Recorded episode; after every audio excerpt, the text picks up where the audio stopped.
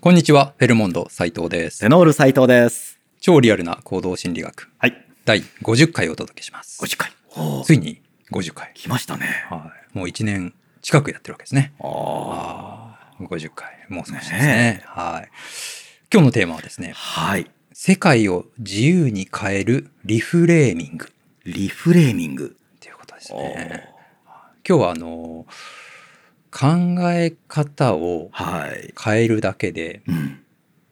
まあ、現実が変わるとおいうことですね。はまあ、現実は、言い換えれば考え方でできていると。い。うん。ね、それはよく言いますようね。んまあでもね、いやいや、現実は現実だから、うん。考え方では変わらないんじゃないの か。とも思えますけども。ですね。だそこに何か大きなはい。壁というか、そうですね。あー。ね、がある気がしますようね。ん。だから、例えば不安のこう原因とか、はいス。トレスの原因、んそういうものは、その起きた物事自体ではなくて、うん。その物事をはいどう捉えているか、どう捉えてるか。どう考えているかおーが不安の原因だったりするわけですよね。はい、うん捉え方が決めている。そうつまり人によって当然捉え方は違うので、ん自分はこういうふうに考えてるから、ね、それがストレスになったりとか不安になったりとかはいするわけですよね。うん。まあ、ここを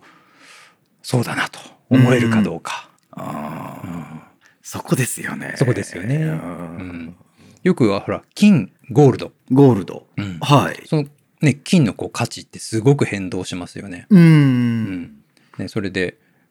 儲かったとか はい。負けちゃったとかまあ、負けちゃった。まあ、金のねってよく、はあの指標になりますけども、うん金って物理特性とかは全く変わってないじゃないですか。その金属としての金属としての性質はだから本来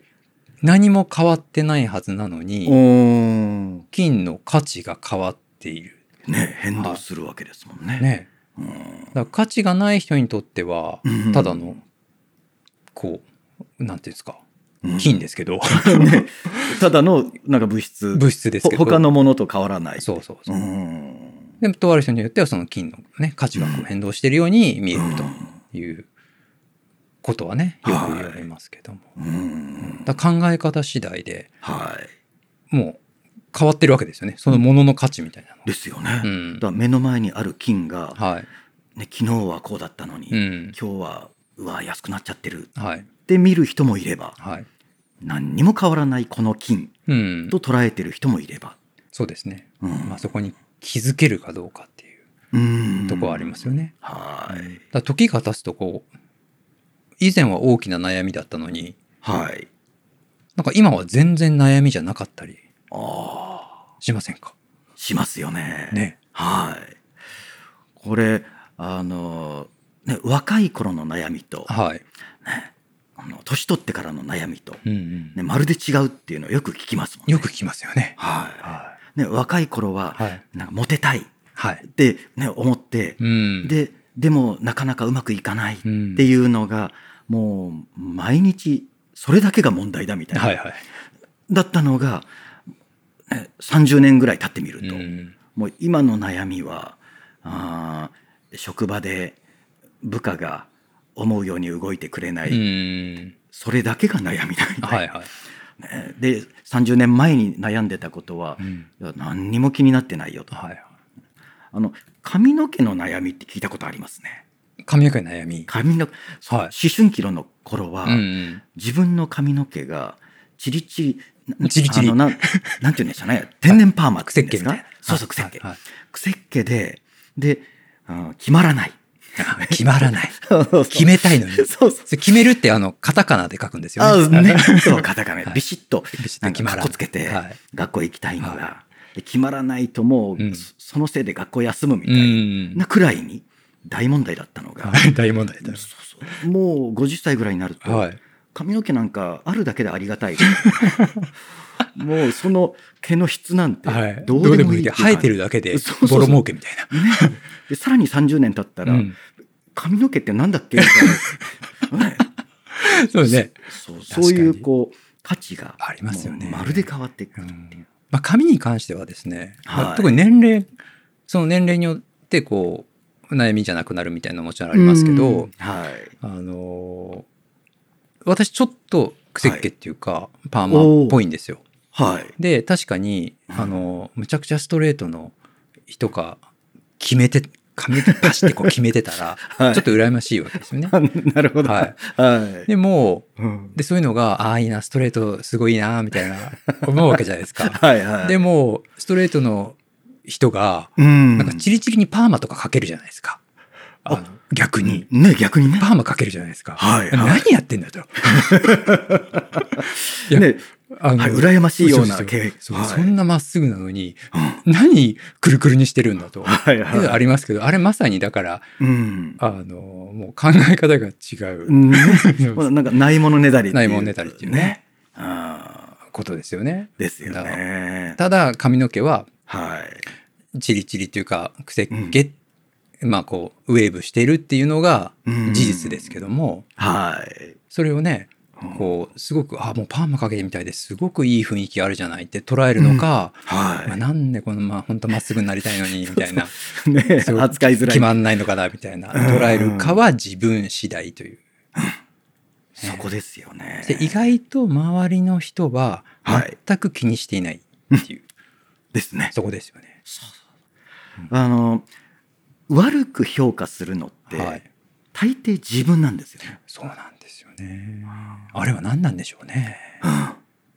おかしいですねまあ、自分だから、まあ、そういうところに気がつくというのもありますけど、はいでよくこう私カメラも撮ったりする写真撮ったりするんで、うん写真とかも結構そうじゃないですか。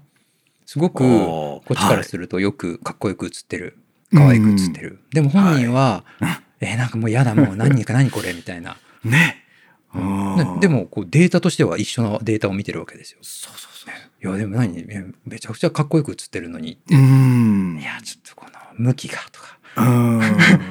ねねそれも周りの人から見たらすごくいいのに自分はそうは思えないみたいなねうんありますよね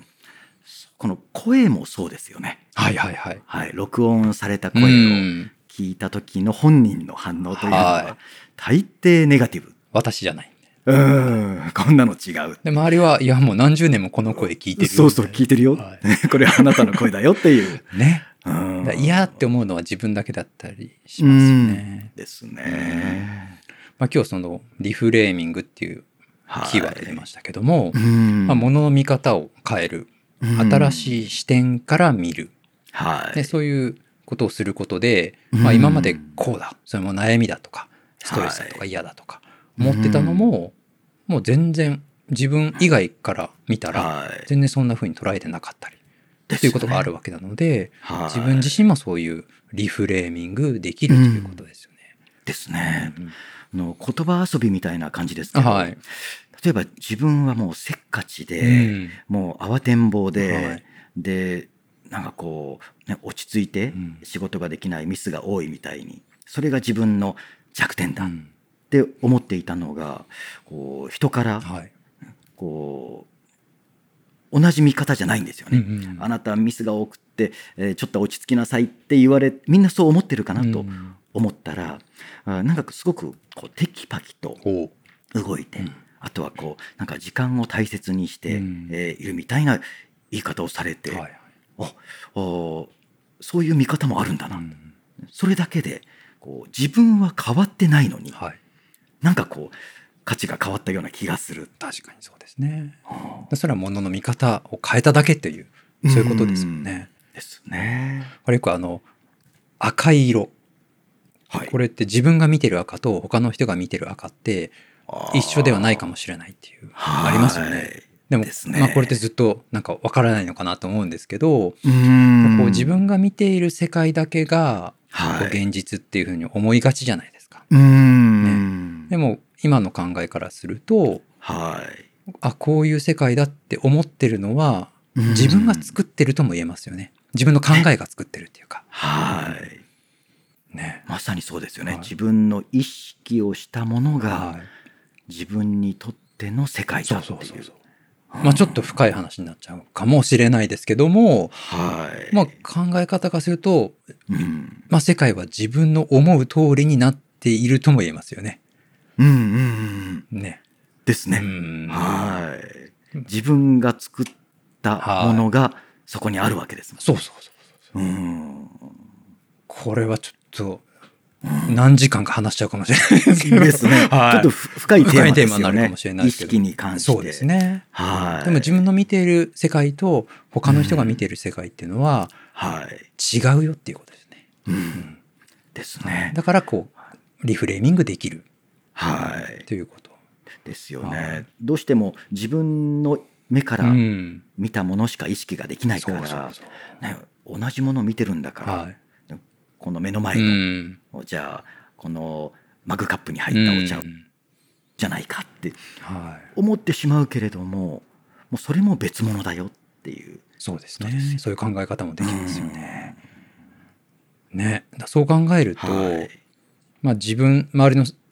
こうね、こう世界を自分が作ってるっていうふうに考えると、うんまあ自分にこう、あらゆることに対して自分に責任を持つようになったりとか、はい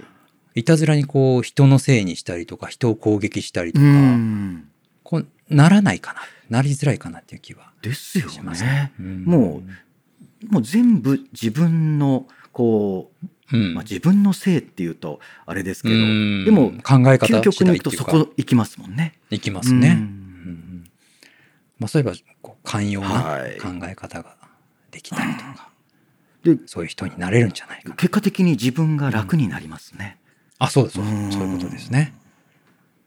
ねなかなかちょっと深いテーマではありますけども、まあ、この考え方次第で、うんまあ、いろんな今現実に起きていて、はいまあ、あらゆることがストレスだったりとか、うん不安だったりとかでこう思う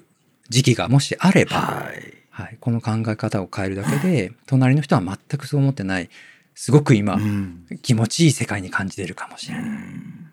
ね、それをこうリフレーミングするはい可能性を分かるだでけですす、ね。知っておくだけで。知っておくだけでもうん捉え方はこう徐々に変わってくるのかなというですふようね。に思いますね。はい。ということで、はい。 50回のうん。記念の会を、ははい。い、世界を自由に変えるああ、いいですね。リフレーミングということでお話したので、はい。まあ、またまたちょこちょここういう話はしていきたいなと。ですいうふうにね。はい。はい思います。はい。ということで、本日はどうもありがとうございまあした。りがとうございました。